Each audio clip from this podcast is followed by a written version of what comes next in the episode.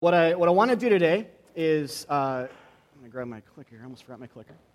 So many things to hold on to. I'm Sorry, Jess. Um, what I want to do is uh, look at a passage from Colossians 3. So if you have Bibles or want to um, turn there, find, find where Colossians 3 is, kind of towards the end of your Bibles. Uh, goes Galatians, Ephesians, Philippians, Colossians, kind of for reference there. Uh, Colossians 3, 12 to 17. And um, what I want to do is the, the, reality is, I was thinking this past week, this is kind of my last chance to preach to some of you. So uh, while I've got you here for just a few more minutes, uh, I want to kind of take cue from how a lot of New Testament letters end uh, and give you guys just a few final words of encouragement, you risen church people especially, but, uh, but for all of us. Uh, but a few final words of encouragement. In the shadow of the gospel that you guys have heard us preach here week in and week out, live out, but uh, preach, in, preach here week in and week out, many of you for years. Um, and you can consider it to a particular encouragement on what it means to be a part of a church plant. Some of you are leaving to start a church. Some of you might be doing that someday. Uh, some of you are staying. Most of you are staying. Uh, we're still kind of a church plant, I think. I if 11 years in you can say that or not, but kind of feel that way a lot of times. We're a church nonetheless. So, a church of any age, size, and demographic, uh, this section of Scripture and many like them speak to what it means just to live as a Christian in community, around other Christians. So that's a big deal. It's not just be saved and here's some advice on how to live in the world. It's you're saved through profession of faith in the gospel of Jesus Christ. And here's what it means to live in relationship with other Christians as well. So it covers all the bases, but that particular aspect of letters being written to actual first century churches on what it means to get along, what it means to love each other, what it means to forgive, what it means to together uh, reach a city and to plant new churches. And so this letter was written by the, the Apostle Paul in the first century when he was in prison. It was actually a church he planted, he started. He's writing back now in prison in Rome, writing back to encourage and uh, gives this kind of quick hitting encouragement for the church before he sort of signs off Skype, basically. You know, just kind of saying, hey, there's a few things before I end to remember as you guys continue to live out the gospel uh, in, in community. And so it's a word for all of us. Though I, what I want to do is just kind of here and there throughout this speak to those of you that are leaving for Risen Church, but, but, uh, but it's for all of us who in any way are, are, are Christian and, and, seeking to just live out the gospel in, in community. And if you're not a Christian yet, uh, one of the things you'll see with a passage like this is just how deeply gospel centric uh, the Bible is when it talks about live, uh, Christian living. And so, what I mean by that is the gospel of Jesus Christ, the good news of his death and resurrection, really is the sun of the theological solar system. So, when things are talked about, like having compassionate hearts and being humble and teaching one another and singing psalms and hymns and spiritual songs to one another, those are things like planets that orbit around the fact that God came into the world as a human being and actually died, actually lived first and, and taught and healed, then he actually died, then he actually lay still, dead in a tomb for three nights in three days, and then he rose again on that third day. That actually happened for us. So it's not just an historical event, but it happened for our benefit. And some of those songs we sang, and I think Peter was saying that before that last song, that it actually affects freedom for us. It actually changes us and makes us new creations. So it's not stagnant, but it actually raises people with Jesus from the dead and, and, makes us new. And so if you're not a Christian, one of the things you're going to see in this passage is the gospel itself, the center of our faith but to see how things orbit around that. So there's, there's a lot to say then about Christian living, but in their proper, in their proper order. So let's read uh, Colossians 3 12 to 17 in full to begin, and we're just going to kind of walk through this devotionally today, making a few, uh, making a few comments. So, verse 12. Put on then, as God's chosen ones, holy and beloved, compassionate hearts, kindness, humility, meekness, and patience bearing with one another, and if one has a complaint against each other, forgiving each other, as the Lord has forgiven you. So you must also forgive. And above all these, put on love, which binds together everything in perfect harmony. And let the peace of Christ rule in your hearts, to which indeed you were called in one body, and be thankful. Let the word of Christ dwell in you richly teaching and admonishing one another in all wisdom, singing psalms and hymns and spiritual songs with thankfulness in your hearts to God. And whatever you do, in word or deed, do everything in the name of the Lord Jesus, giving thanks to God the Father through him. And so, again, what, what this is, and passages like it in the New Testament, and there are many, is, is kind of a always remember to do this type encouragement to Christians. Always remember to do this. And always remember to think this way as well. It's not just about actions, it's about a way of thinking, a way of ordering our lives as Christians. Again, primarily in community. Primarily, this is actually assuming that when you're a Christian, you'll be in a church. Just assumes it. When you're a Christian, you'll be a part of a church, you'll have, you'll have accountability, you'll know people, you'll have friendships, and you'll know them so well that you'll actually hurt them, and they'll hurt you. It's real relationships, right? Otherwise, you don't know people that well, you can't do that. So you'll, you'll know them so well that you'll, you'll be loved, you'll experience a lot of grace from them, and vice versa, but there'll actually be a lot of pain as well. So it's all presupposed. Churchless Christianity is foreign to the Bible. Foreign. And so, this, being written to an actual historical church in a real city, in the first century presupposes that you know other Christians, and it's a always remember to do this, Christians, to each other, uh, as you bring the gospel to more people and ongoingly to each other, and to think this way as well. Kind of, I was thinking this past week, has the feel of a pastor giving a final encouragement and a benediction to a couple uh, before he presents them at a wedding. You know, it's kind of, so I'm just about to present you, but before we do that, remember to do these few things. Always remember to forgive. Always remember to love. Seek the unity that comes from the gospel of peace. And, and, then, and then they present. So it's kind of one of those final moments before, uh, as I said before, again, Paul, Paul signs off here. So, so again, a few things on this. I want to walk through this kind of top to bottom, make a few comments on a few of the high points. There's a ton of things here. I'd encourage you to, to go home and, and meditate on this all the more uh, by yourselves and with your families and, and with your community groups and Risen Church uh, together too. So. So, first, let's look at this first clause. It's actually not the first words in our English translations, but it's, uh, it is kind of the qualifier to the, the imperative in the first uh, few words there in verse 12, which is put on something. We'll get to that. But he says, This is what I want to address you as first. This is the type of people I'm, I'm addressing. As God's chosen ones, holy and beloved, do these things. This is a really important kind of theological qualifier that's, that's littered throughout the New Testament that's really important not to miss. He begins by identifying who these people are in Christ. These aren't just random people he's asking to be good. These are Christians he's calling to live in a way consistent with their newfound identity. It's really important to see the difference there. He's not just randomly calling people to be good, he's calling out specific people who have been saved and loved by God, and he's saying, live as though that's true. Live as though you're actually a new creation. Live as though you've, you've been resurrected from the dead. And so he says, hey, church, God's chosen ones, do all this stuff. Live this way. Not pretty great people, try harder, but chosen by God ones holy, which means set apart or purified in Him, and beloved or loved ones, go and live this way.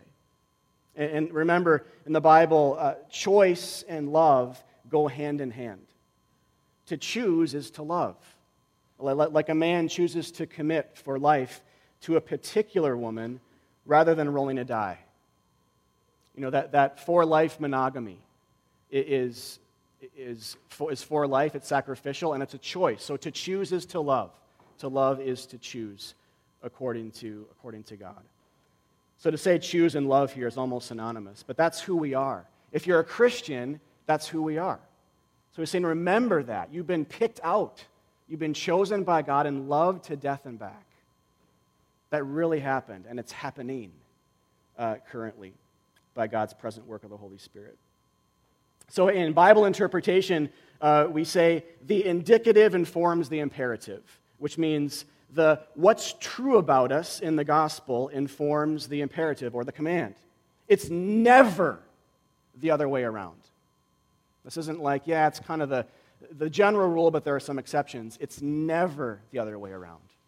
The indicative, what's indicative about us, grammatically that's the case, what's true about us in Christ, chosen ones, beloved. That informs the command or the imperative. Never flipped. This is a unique thing to the Bible, unique thing to Christian theology. It's important to put our finger on and, and notice. It's very easy to miss, very easy to read over. But the indicative always that that's what's true about us. The loved state that we have in Christ always in, informs our actions. So then we don't work our way into being loved, we're loved. So we live freely in that love. We walk in the light because he first shone his light into our tombs and put flesh back on our bones. That's the gospel. And so then he goes on, then, uh, or to unpack the first part of this with the qualifier stated, he says, God's chosen ones, holy, beloved, loved ones, chosen ones by him. Put on these things. Put on compassionate hearts. Put on kindness. Put on humility and meekness and, and patience. And I underline this because those are also, relatedly to what we just talked about, really important words to hear in the Bible and Christian theology. He says, Put on these things. I think some translations say clothe yourselves, but, uh, but literally in the Greek, it's, it's put on, put on these types of attributes compassionate hearts and kindness, and put on humility. Wear it, kind of like a jacket. And that's important because he says put on, not tap into. He says, wear this, don't tap into it inside. Because other religions say, tap into that inherent goodness and willpower that you so naturally have. But the gospel says, put it on. Put on goodness. Meaning it's distinct from us. Like a, a jacket that I wore here this morning, this light jacket, wasn't me, but I wore it. It looked like it was me when I walked in the building, but it's distinct. I had to look on my coat rack and go walk over to it because it wasn't me. It's different. So it is with good works. Good works aren't from us, but a distinct objective object to us. It's outside of us, something that God gives us to wear. It's part of what Jesus wins for us when he dies for our sins and rises again. He wins a new life for us, makes it possible that we can be different. Not so much a coach to pat on our back saying, Good job, keep tapping into what's kind of good deep and down inside of you, but he says, I'm giving you a new life. Wear my humility, wear my kindness shown to you, wear my meekness, put it on. I'm giving you the grace and the ability to, to do that. So the fact that Paul says put on, it's kind of a weird phrase, isn't it? Just period, like put on humility. Why don't you just say be humble? Why don't you just say be kind? It'd be so much easier. But he says put on humility, put on kindness. And It's not, again, humble ones access that inherent humility, but he says, chosen, loved ones put on humility. It's a very different thing. In Revelation 19, we see the same idea. He says, Let us rejoice, and John says, Let us rejoice and exalt and give him the glory. For the marriage of the Lamb, the marriage of Jesus, has come, and his bride, the church, has made herself ready. This is the key. It was granted her to clothe herself with fine linen, bright and pure. And then the, the symbolism here that John is seeing is, is described or identified. The fine linen is the righteous deeds of the saints. It was granted the church to clothe herself with fine linen, to put on the righteous, the righteous deeds that God would have for them. You see the same imagery? It was granted them, given to them to do that to put on righteousness, to put on humility. So the picture is that the church is being purified in good deeds, but it's by grace that we're saved unto that end. So, what this is saying is do good. Do good in the name of Christ. We'll come to that with how he ends. But there's more here as well. There's more good news. Whenever you do good, credit God. Whenever you do good, whatever good thing happens in your church, credit God. And so, what, what happens then when we, when we think this way, speaking for myself for a second, I was thinking this past week a lot about this. When we think that way, when we're actually able by God's grace to be kind to someone, or to show patience, or to have humility, you know, or meekness, a true, merciful, and compassionate heart towards someone. You know, if I were to do that in that moment, and I was, and I, and I was thinking that that's something God gave to me, not something I tapped into, but something God helped me to put on. It's something He granted me to walk into. He actually caused that experience. As much as I might have worked for it, He caused that experience. One of the reasons why it's so important to think that way is it's a way to experience God and to remember His grace. So, again, if, if I'm working at showing patience to someone or kindness, all of a sudden I'm thinking, uh, you know, if, if I'm thinking God caused that grace to flow out of me, then all of a sudden I'm thinking, wow, that's a really cool moment. God was right there in that moment. He made that moment for me to walk into it.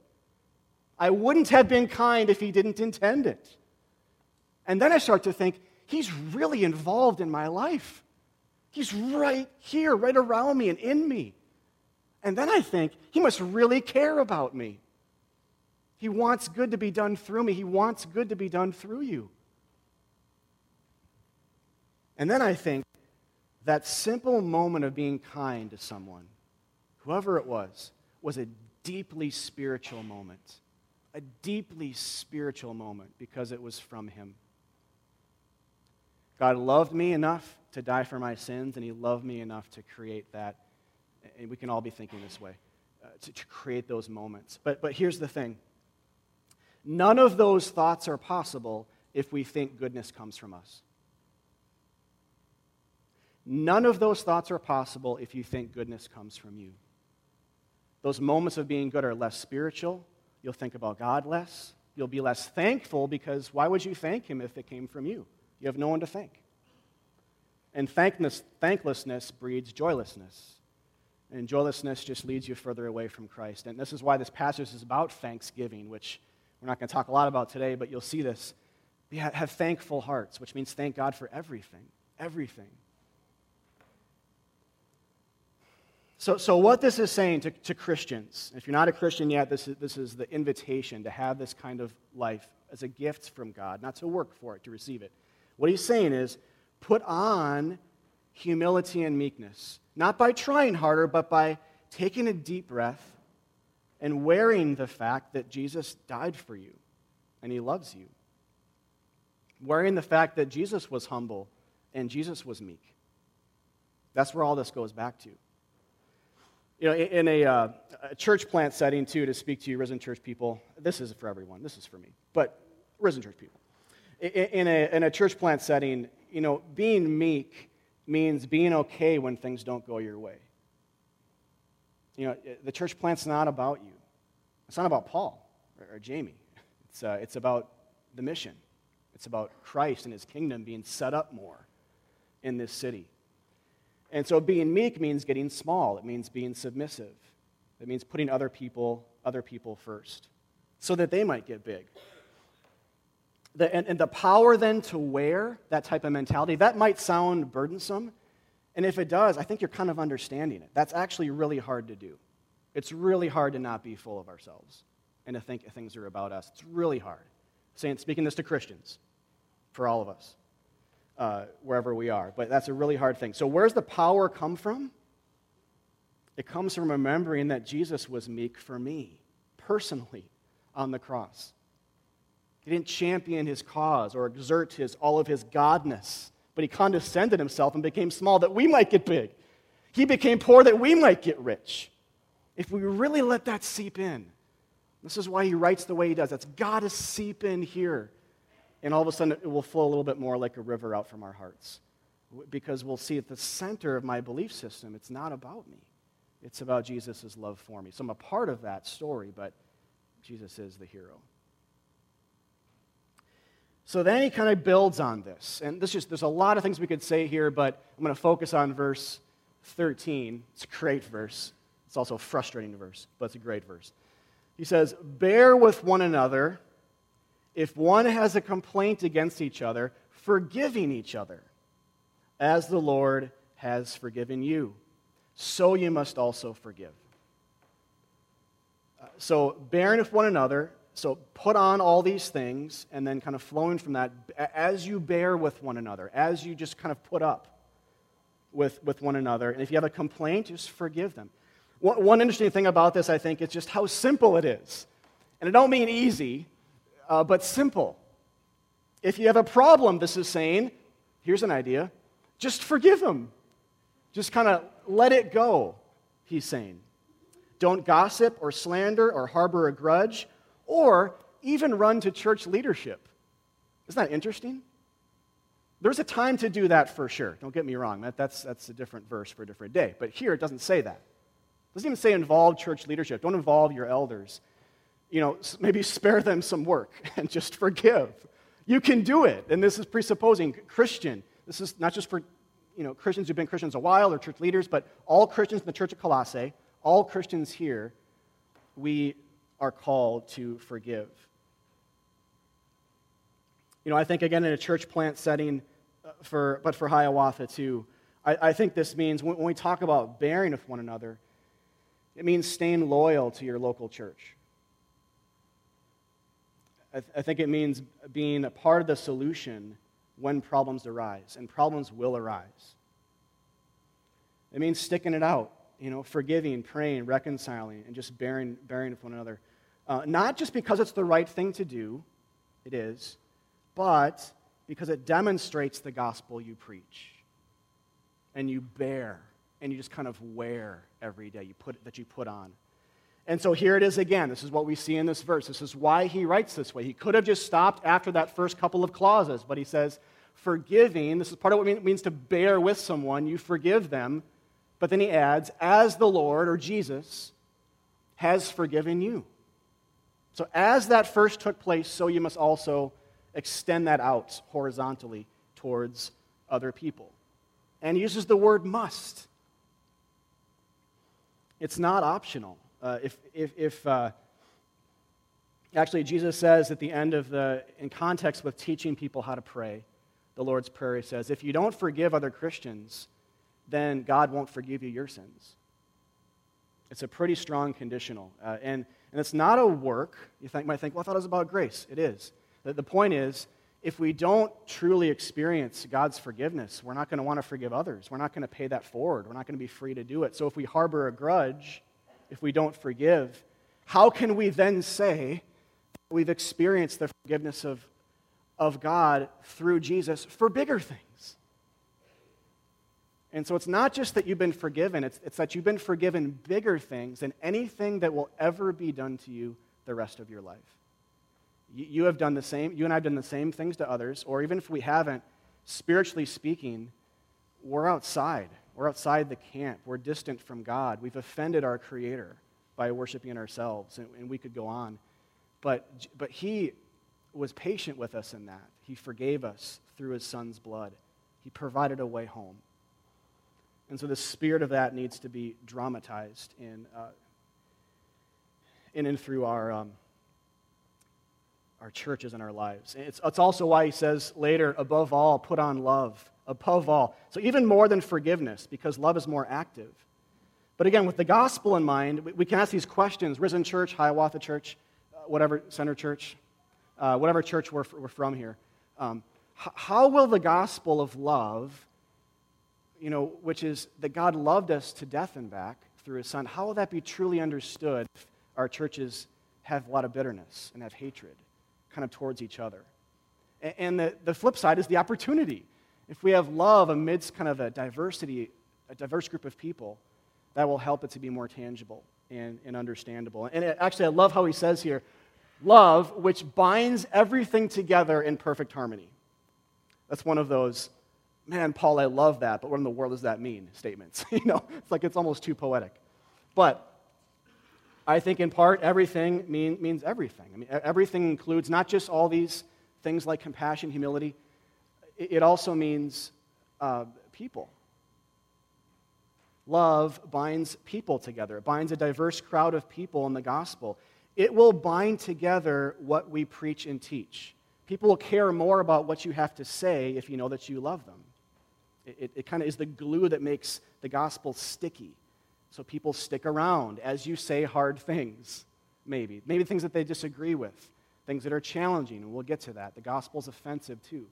But as you love people and are patient and truly give them the time of day and listen well to them and are, and are kind, just nice. Uh, but underneath the umbrella of love, you do all those things. It will serve as kind of this sticky uh, ness, you know, to, to the gospel, and people will, uh, in general, find it more tangible and real and appealing in the long run.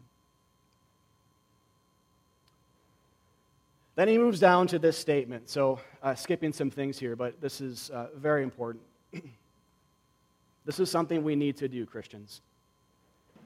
Let the word of Christ dwell in you richly. Let the word of Christ dwell in you richly. The word of Christ is the gospel, the good news of his death and resurrection. Let that word, that ultimate good news, the ultimate thing God wanted to say in the world, dwell. So, kind of take up residence in our heart. Let that wash over you for a second. Are, you, are you doing that? In what sense is that true in your life? If it's true, cele- as much as it's true, celebrate it. As much as it's not true, pray for it. Ask God to do that more. And one of the big things I want to encourage you guys with through this, uh, lots of little tributaries we could take here, but um, the big thing is don't let deeds outweigh your words. Don't let your deeds outweigh your words. Don't be known for just being good people. Be known for being gospel people or Jesus people. If you and I are just good, how are we different from humanists or Mormons or Muslims or Scientologists or other types of ladder climbing moralists? How are we different? Why do you and I then bear a cross? What's the point? The cross is a stumbling block because it gets in the way of our attempts at being good without God. Precisely because it gets in our, in, in our way of being good without God. Because why is a cross needed? Why did God's Son have to die if it's about our works? One of the things the cross does is it actually defines what salvation is really well, but also kind of what it isn't. It, it, it conflicts with things.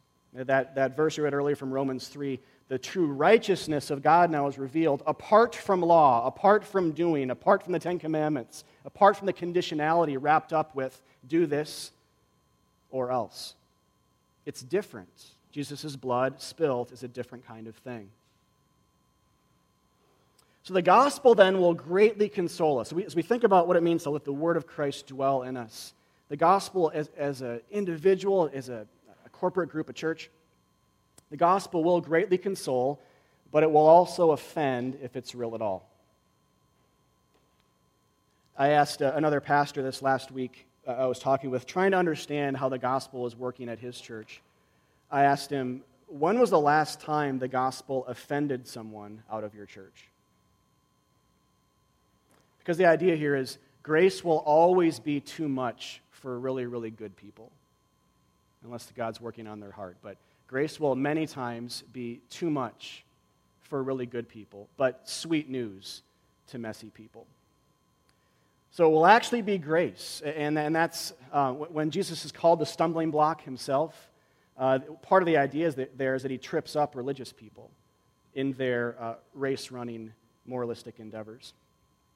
I don't know if you guys uh, saw this picture a year ago. You guys see this pic? Uh, this is the 100 uh, meter men's final, I believe. That's Usain Bolt in front and a bunch of poor guys in back just struggling. Um, I think this is like the picture of the year. You know, not that I'm a big photography guy, but I just I thought this shot was unbelievable.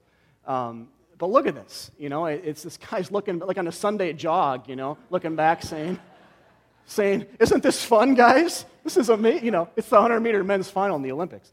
Uh, but these guys, fastest men in the world, just struggling. You know, and, and a 100 meter dash, it's a pretty big gap uh, tor- towards the uh, towards the end. But I got thinking about this picture. This is not a shot of Usain Bolt. Please hear that. But it is, but it is an example. Uh, and that is this this is us. Uh, feeling pretty good about ourselves morally, relative to others, at least. You know, and so moralistically, uh, we feel pretty good about it when we're ahead of the curve. You know, and, and what morals do is they tend to make us look at others and compare ourselves and say, well, at least I'm better than they. I remember when the Tiger Woods thing came out, uh, when he first got caught with all this adultery stuff. You guys remember that? I remember uh, when that first came out, the first thing I thought of in my sinful, wayward, unbiblical heart uh, was, at least I haven't done that. That was my first thought. My second thought was, where'd that come from? Where'd that come from? that is about as ungospel, unbiblical, unchristian as you can think. Because in my heart, I am Tiger Woods. I've done the same things in my mind 10,000 times as he's done 20 times in the body. How am I really any better? Really?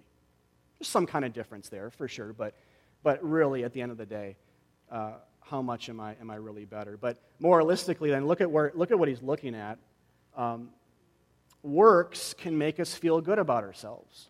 There's a place for works in the Christian life. We've been talking about this. So, you know, get, this is the hard part of Christian theology. We've got to take all this together and, you know, throw it in our theological pipe and smoke it, my old mentor used to say. So you just got to, like, let it sort of, you know, whatever. So, but works can make us feel good about ourselves, especially when we look back at others and see people not keeping up. The focus is on ourselves and others behind us. As long as we stay ahead of the curve, we might think. But to go back to the gospel, what, what the cross ends up doing is it ends up tripping us up. The cross trips us up in the race of morality, and we fall flat on our face. Because Jesus didn't die so that we might win the race with our own righteousness. He didn't, he didn't slowly asphyxiate on a cross among criminals, naked, for six hours, so that he might say, Oh, yeah, by the way, I guess that wasn't really needed. You're pretty good. You can do it. Jesus didn't die so that we might win the race with our own righteousness. He came to be our righteousness. Our worth is in Jesus' death for us, not our own merit. To go to that song, do you see, do you see and feel the freedom in that? Do you want to feel more freedom? Ask God for it. He wants you to have that. But the answer is not inside you, it's outside uh, of us. Ask God to make this your experience. You know, you think things are going pretty well, the cross trips us up. Until all that's left is the man on the cross bleeding to death for us in love. So it's about belief. So lots of things we could put at the center. Uh, you know, our culture is uh, extremely angry these days, uh, sometimes justifiably so, uh, but many times not you know, it, it's, uh, it's good for us to remember uh, that political ideologies are not the center either, no matter how good they might seem. Uh, again, anger can be rightly placed. Uh, the Bible says, in your anger, don't sin. There, there's a, a, right place to be angry against injustice and, and evil. God shares it. Actually, there's a, there's a precedence in the Bible. I mean, God gave up his life to destroy evil, he hates sin. And we'd be right to, to kind of share that type of angst and, and anger and for it to lead us to prayer and many times action. But at the same time, I think Christians have this kind of weird, like, almost conflicting combination between that and this sort of patience and closed mouthedness that grace gives us. Because for us, sin is not just out there for us to get angry at, it's in here for us to mourn over. And we realize we're not better. Uh, you, you, see in Jesus' life how he, he um, reaches out to outcasts, but he still says to victims, You need me. Come to me and I will give you forgiveness. I will give you rest for your souls. And, so the gospel then itself, and this is a good word for us in our culture, the gospel itself is not railing against sin and injustice, it's proclaiming forgiveness to offenders and healing to those who have been hurt, both through the blood of Jesus Christ. And see how, how that shapes how we approach things?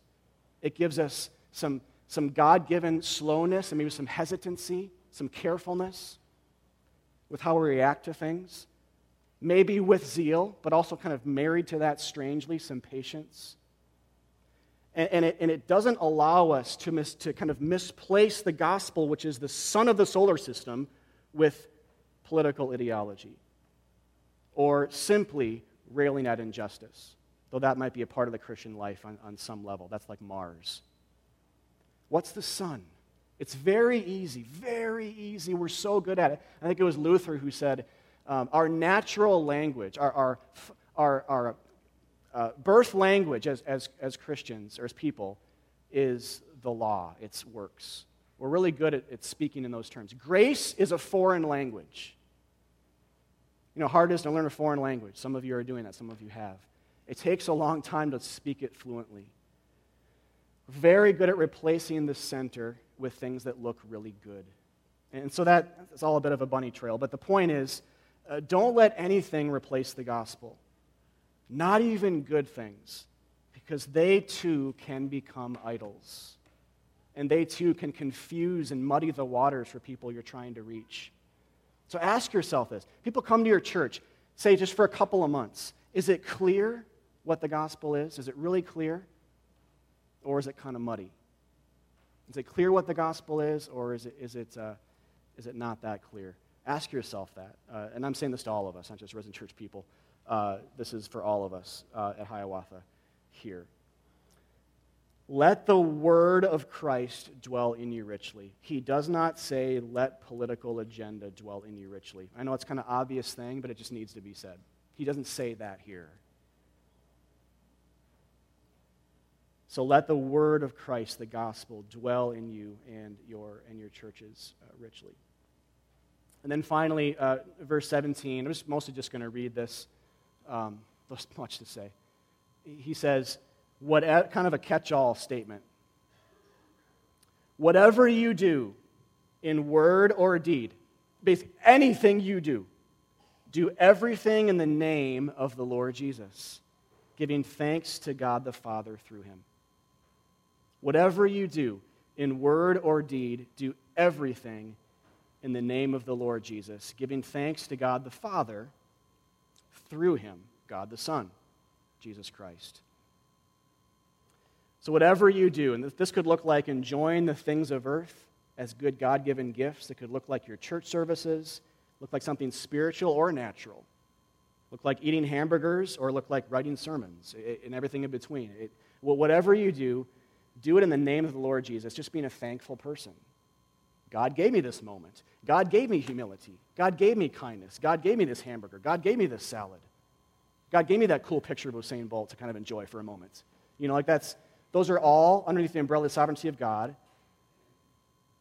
But do it all in the name of uh, Jesus Christ. Otherwise, we run the risk of it just being moralistic noise at best and idolatry at worst. So, a couple just uh, final personal remarks uh, to you guys, Risen Church uh, folks. Uh, but again, um, all of you who are just seeking to sort of be a Christian in a church, most of you. Uh, the, what I think this is ultimately getting at, and this is why I think he ends his flow of thought, he changes gears after this, some of you guys know that, um, with this verse, is uh, your, your mission is really this important. It is to centralize Jesus Christ in everything that you do. Uh, and the word of Christ, which is, which is the gospel. Uh, a church's job is to herald the king. He's coming back. And, and so our job is to announce this. He's good, he's patient, he died for our sins. He rose again. Believe in that. Let it trip you up in your morality a little bit. Look at it, gaze at it, stare at it, grow in it. Twist that diamond in the light. Appreciate it more. Be thankful more through it. Let it shape your actions. Let it give you the right kind of anger, but save you from the wrong kind. The right kind of zeal. But really, that's our job, is to announce Jesus Christ. Otherwise, we're not a church. No, your mission, just to your risen church folks for a second, your mission really is that important. You, you are running a rescue station within a yard of hell, to quote C.T. Studd. That's what you guys are going to get to do, like we are here. We're partnered in that, we're linking arms in that endeavor. If you truly believe that, you will partner more, you'll love more, you'll value the word of Christ more, but you will care less about the color of the carpet in your eventual church building. And you won't let petty agendas or differences deter you from the greater mission of storming the gates of hell together underneath the banner of Christ crucified and raised on the third day for us. So, with that said, let's pray. Father, thank you so much uh, for the, the gospel according to Colossians 3 12 to 17. It is about your forgiveness shown to us through Jesus. That's the Son uh, help our, the, the, planets of our life and our churches uh, to reflect kindness and love and humility in action towards one another as we encounter a darkened world that lives contrastingly, but our hearts are so there as well many times. God, save us from ourselves. Help us to be meek and humble and kind, putting others first because you first did that for us and you changed us. God, save our churches from too much inward focus. Save our churches uh, from caring about petty things. Save our churches from replacing the gospel with some worldly agenda. They may not be that bad, but replacing it is bad. Bad. Wrong to do. You must be the center. Everything you've done for us has to inform the outer rings, God. Uh, please help us to think more wisely. Uh, none of us, myself, I'm the first to say, I don't do that well. I don't do that well. Uh, help me. Help us all uh, to think more uh, gospel centeredly and rightly about your grace. Uh, may it be sweet, a sweet smelling aroma to the lost in our context, but also to some, though we don't want this, we know it will be an offense to those who think they're pretty good. Because grace and goodness inherent really are incompatible. Uh, but help us to be strong and courageous, uh, knowing that Jesus, you were rejected. Paul, you, Paul was rejected. His associates rejected, stoned, hated. Um, we bear a cross for a reason. Uh, so, but pray for more souls, God, more conversions, more baptisms, more leaders raised up, more churches planted. Uh, the city would be blessed more by there being another church in this city, Risen Church. Uh, may there be more of a blessing, more, more goodness, more of an outpost for proclamation of God is amazing. He came to rescue you. And as uh, uh, Paul shared earlier, that's just the reality. That's going to happen uh, because you helped us not to be too stingy with our people and our finances. Uh, so thanks for the grace of that. That's from you. Um, but we pray for more people uh, to be folded in uh, by your grace. Amen.